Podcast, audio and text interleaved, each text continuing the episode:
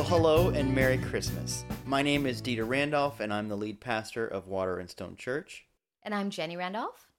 And you are listening to a very special episode of the Water and Stone Church podcast. This is uh, our Christmas episode. And so we normally have a number of segments that we do. People write in and send questions, and we we deal with some of that sort of stuff. And there's a pretty long section where we talk about the things that we're doing in our lives and the things the church is doing, that sort of thing. And we'd love for you to listen to some of the other episodes of our podcast. But it may very well be that this is the first time you're listening to our podcast. So, welcome aboard. Uh, today is going to be a little bit special because instead of doing our regular segments, we're just going to be talking a little bit about Christmas. I love that we're going to be telling the Christmas story. Mm-hmm. It's a story that we hear all the time or we think we know. Um, and I think we we we you know everybody knows the basics. Everybody knows Mary, baby Jesus, you know, some wise men, some shepherds. If he you know, sees his shadow, you get three more weeks. Absolutely. It, it's, I'm joking, of course, but you get a little bit into it, and people aren't sure what happens when and in what order and stuff like that and so one of the traditions that we're starting at uh, Water and Stone is as part of our Christmas candlelighting service. And a lot of people have a candlelighting service, and for different religious traditions, sometimes they light a candle for each of the disciples, for example, and that's beautiful. But the disciples weren't there yet during that part of the story, and we really feel like this is one of the big things. This is our story, the story of Jesus, and we're Christians, kind of a big deal. So we wanted to be able to tell the story as it appears in the Gospels of Matthew and Luke.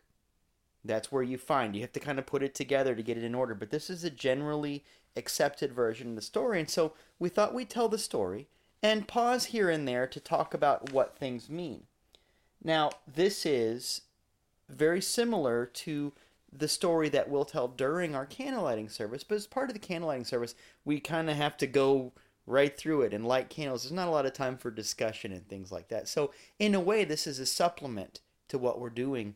I was going to say, if you're planning on coming to our candlelighting service, this is going to be a really good precursor for you to listen to know what the symbols mean. Take to, a little bit deeper. To know the story. Again, like I said, we think we know the story and we do. We know the basic the basics of the of Jesus being born.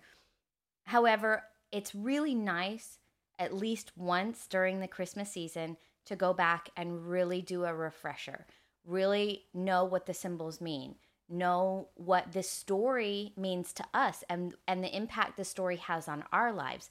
We read the Bible allegorically, which means it's a book of symbols for us. And so I think it's really really important to know what those symbols mean and know how this it can be used in my life. Yeah, I mean it's it's a beautiful thing to tell the story of our hero and what happened to him and the story specifically of his birth. And we believe in the historicity of it. We believe that there was a you know that Jesus existed and all of that and still exists in our hearts, but that's kind of the point. It's wonderful to have a, a story of history. And we celebrate that great story of our hero, but it's better for that story to also not instead of, but to also live in your hearts. And if you want to read along, this uh, the the nativity story occurs in the first and second chapters of Luke, and also in the second chapter of Matthew. And there's a little piece we like to read at the very end that's actually from Isaiah from the Old Testament, and that's Isaiah chapter 9 verse 6, but we'll get to that. That's the very last passage that we read. So let's go ahead and get started with our first piece of scripture and get started with this beautiful story. Now, in the sixth month, the angel Gabriel was sent from God to a city in Galilee called Nazareth, to a virgin engaged to a man whose name was Joseph, of the descendants of David, and the virgin's name was Mary. And coming in, he said to her, Greetings, favored one, the Lord is with you. But she was very perplexed at this statement and kept pondering what kind of salutation this was. The angel said to her, Do not be afraid, Mary for you have found favor with God. And behold, you will conceive in your womb and bear a son, and you shall name him Jesus. When we get started, we're sort of setting the scene. And we'll talk about the angel in just a moment. The at this point, the the focus for us is really on Mary and Joseph. And once again, just as you said a moment ago, Jenny, it's not just that we're celebrating this history story, we're also celebrating the qualities that these characters represent in us. And so Mary and Joseph, in different ways, represent courage and receptivity. The courage to leave behind the old ways and the perceptions you might have had about yourself and all of that. Think about the fact that the angel didn't appear to the the queen of something, a rich person, you know, a governor or something like that. Mary was, by outer appearance, nobody. And that's kind of the point. That's kind of the point of all of this. And as we know, showing up with child and having that child not be biologically related to your husband, kind of a problem. It's a little bit frowned on now in the 21st century, but at that time, man oh man, this is a very, very big deal. Well, Mary's courage is so important here. And I love the line after the angel says, okay, this is going to happen. And she says, Here I am, Lord. Yeah. And that is so beautiful. And that's why she represents courage. And so as we go forward in our own lives, it's so important to remember the phrase, Here I am, Lord. That I am open, I'm receptive, and I'm courageous enough to say, I don't know everything and I don't have to control everything. And so many beautiful things can be born through you when you take that attitude. The angel shows up and says, Look, this is going to change everything, not just for your life, but for the world. Now, I don't know about you, but but certainly there are people we know and maybe people we've been who would have said, "You know what? Not me. Who who the heck am I?" or or something. Can't do it because I'm not up for that kind of a change. But Mary says, "Here I am." Now, Joseph, smaller part of the story, but important part of the story, Joseph could have taken off. A lot of things Joseph could have done, bad things Joseph could have done. But they stood together. And that statement, here I am, look, I don't know how this is going to turn out. I don't know how this story ends, but okay, here's the beginning of this story. Being able to say that is the beginning of your journey. And in many ways, the angel is appearing to you right now in your life saying, okay, time for something different. Christmas is a birthday. It's time for something to be born in you that maybe you haven't been listening to so far. Maybe it's time to listen. So, a beautiful affirmation that we like to use after this is Christ is born in me. I believe in miracles. Now, in those days, a decree went out from Caesar Augustus that a census be taken of all the inhabited earth. And everyone was on his way to register for the census, each to his own city. Joseph also went up from Galilee, from the city of Nazareth to Judea to the city of David, which is called Bethlehem, because he was of the house and family of David, in order to register along with Mary, who was engaged to him and was with child. While they were there, the days were completed for her to give birth. And she gave birth to her firstborn son, and she wrapped him in cloths and laid him in a manger, because there was no room for them in the inn. One of the important parts of this story has to do with going back to where you come from and that's, you know, what we see, you know, he's going back to Bethlehem and all of that. But also metaphorically, going back to the place you were before you had preconceptions about the way that things were supposed to go. The focus in this part of the story is on the manger. The manger represents freedom. The manger represents quiet simplicity. The basic idea here is there's no room for this new birth in the accepted ways. In other words, the the inn, the place that society has created for where you're supposed to go. Man, oh man, there's lots of times in life where there's no room at that inn, and you've got to go to a simpler place. The manger is where the animals go, and that's a symbol for getting back to your basics, getting back to your nature, and really going, okay, this is not about how I think it's supposed to work. This is not about how society thinks it's supposed to work. Rather, instead of fitting into the cubbyhole that's been prescribed for me, What's the truth of my heart, of the wild part of me that is untamed? So, the first part of our story, the Here I Am, Lord, is about getting past your preconceptions. The second part, the manger part, is kind of about getting past what society expects. The, the king of the world, the hero of all heroes, is going to come from the simplest place. And this is important because it comes from the simplest place in your heart, too.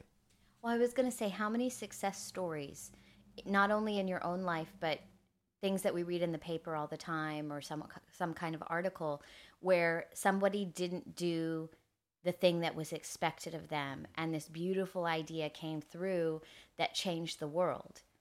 So many times we hear those stories and we're searching for that inspiration ourselves and you know, oh gosh, if I'd just, you know, had that idea. And you have to be open and receptive to it, but you have to get down to the basics. You have to go back to the simplest ways. Stop caring about what it looks like from the outside and stop caring about whether people think that you're crazy or not because those are when the beautiful moments can can break through. And so I really this is a this is a time to say I let go and I let God. Yeah, I think to that to acknowledge that. I think the contract that people get handed is if you behave according to expected ways, you're going to get expected results. But the results, the fulfillment of that contract is you're going to be just like everybody else. And that's just not the truth. So take a minute and get to a simple, quiet place. The affirmation for this part is Christ is born in me. I let go and let God. In the same region, there were some shepherds staying out in the fields and keeping watch over their flock by night. And an angel of the Lord suddenly stood before them, and the glory of the Lord shone around them, and they were terribly frightened. But the angel said to them, Do not be afraid, for behold, I bring you good news of great joy, which will be for all the people. For today in the city of David there has been born for you a Savior, who is Christ the Lord. This will be a sign for you you will find the baby wrapped in cloths and lying in a manger. Well, obviously, the focus for this part of the story is on the shepherds. The shepherds who are out with the animals, in other words, in touch with that simple nature. But sometimes when people say, well, I'm just going to get in touch with my whatever, there's a real passive note to what they're saying. But being a shepherd means being very active. It means protecting and guiding. It means deciding what you want to have more of and what you don't want, separating the sheep from the goat, so to speak. Being a shepherd means using the power of discernment. It means care, but care not as a passive thing, but active care. When you love something and you nurture it.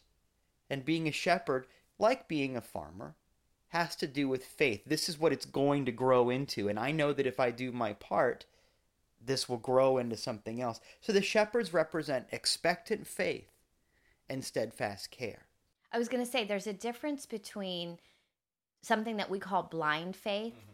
You know, blind faith is just I am just going to be open to whatever happens and and you know, and I just blah blah blah blah blah and and It's an instinctive trust and that's fine. And that's but... fine. Yeah. And again, you're going out into the world blindly and and maybe not as purposefully but this is the time that we want to talk about purposeful faith, purposeful action.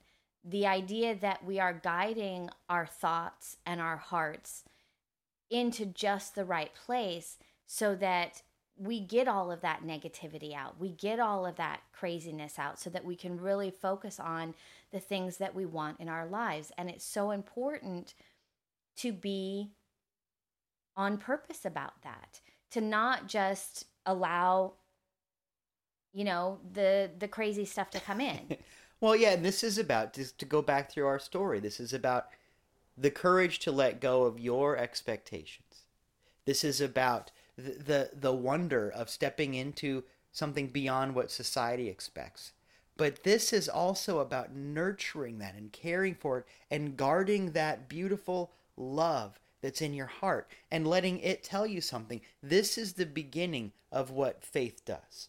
Well, and I love that they say that it's for all the people, but it's the shepherds that the angel appears to because they are the guardians. They are the guardians of the, and they are the guardians of the thoughts and and the feelings. And that's who the angel appears to first. But they're saying listen this is for all the people. So everybody has this stuff.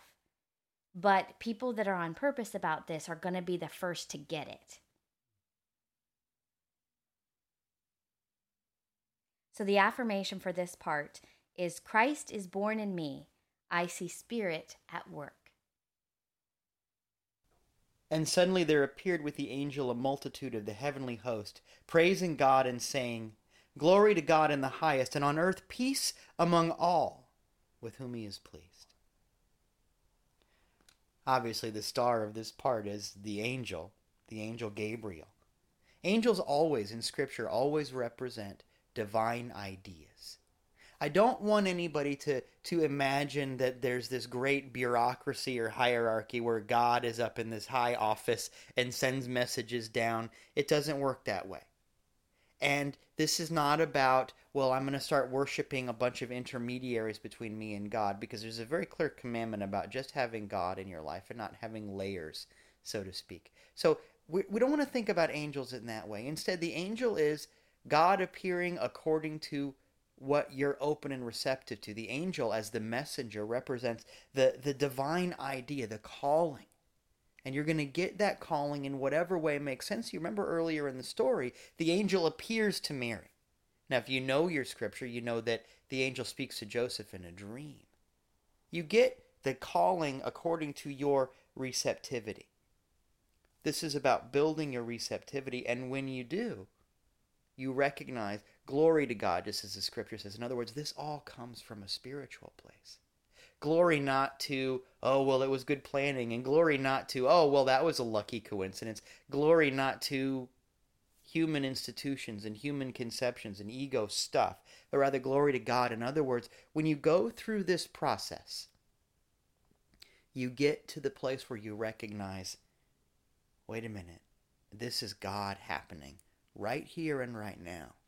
I finally got past my stuff and I recognize that whatever else is going on, it's God happening. Well, it's, I always like to think that whenever I have an aha moment, like a, a real realization about my life or something that's going on, those are the those are the angel thoughts. Mm-hmm. Those it's not some ethereal being that is coming down that is protecting you or guiding you that's not really how we see angels or how we define angels. I again, I like to see them as, oh, got it. Awesome. That's the angel moment when there is an awakening of your heart, when there's an opening for those divine ideas to come in. And I have had it even where I have had an idea and I have been so excited and so uplifted about it. You really do feel lighter and you feel as as though you're lifted. And so if you can kind of picture that for yourself, again, the ideas of guardian angels and stuff like that, it can be comforting, but folks, it's just that's not the way it happens. But if there's just God and just good, right. what are you worried about? Exactly. You know, I don't need exactly. a guard. Yeah, I don't need a bodyguard to get through life. Exactly. God's Jesus didn't everywhere. have a bodyguard. You know, that's yeah. not how this works. If this God is, about, is everywhere, yeah. we don't need any any kind of distance in between. So so the next time you have an aha moment or a moment that you feel that prayer has lifted your heart or you are excited about something or you just wake up. or you just wake up exactly. Those are your angel moments. And i that's when you can say praise god i'm i'm awake. There it is. And the affirmation for this part is christ is born in me God guides my way. Now, after Jesus was born in Bethlehem of Judea in the days of Herod the king, Magi from the east arrived in Jerusalem, saying, Where is he who has been born King of the Jews? For we saw his star in the east and have come to worship him. When they saw the star, they rejoiced exceedingly with great joy. After coming into the house, they saw the child with Mary his mother and they fell to the ground and worshipped him. Then, opening their treasures, they presented to him gifts of gold, frankincense, and myrrh. This time around, the focus of the, this part of the story is the magi, the the wise men that you think about when you're when you watch the nativity Christmas play at the local middle school or whatever. And the symbolism is that they come from the east just like the sun does, so to speak. And so, whenever you read in Scripture that something comes from the east, it means it comes from a spiritual place. When something comes from the west, it tends to mean allegorically that it's coming from a physical place. So, these are wise men that are coming from a spiritual place. And when you come from a spiritual place, you can follow the star, you see the signs. Sometimes people look for a sign in a physical place, but take a moment and breathe. Think about where your wisdom really comes from. When you're open to inner wisdom, which is what the Magi, the wise men, are open to, you get the outer demonstration. And the outer demonstration is they see the sign, they follow the sign. Here's this baby. And then here's the next step. When you get your sign, be a part of that demonstration, give to it. Right. And that's why they give the gifts. Now, in general, they represent gifts of spirit. And of course, you know what gold is. So gold represents sort of the riches of spirit, the idea that that this can can never really run out. Well, and it's also the only precious metal that when it passes through fire, it becomes harder and more pure. And more pure. Yeah. And so there's a, a beautiful sign of, of the riches and stability of that. And then frankincense represents the beauty of this, and it is a beautiful experience. And then Finally, myrrh is a preservative. It represents the idea that this really does last forever.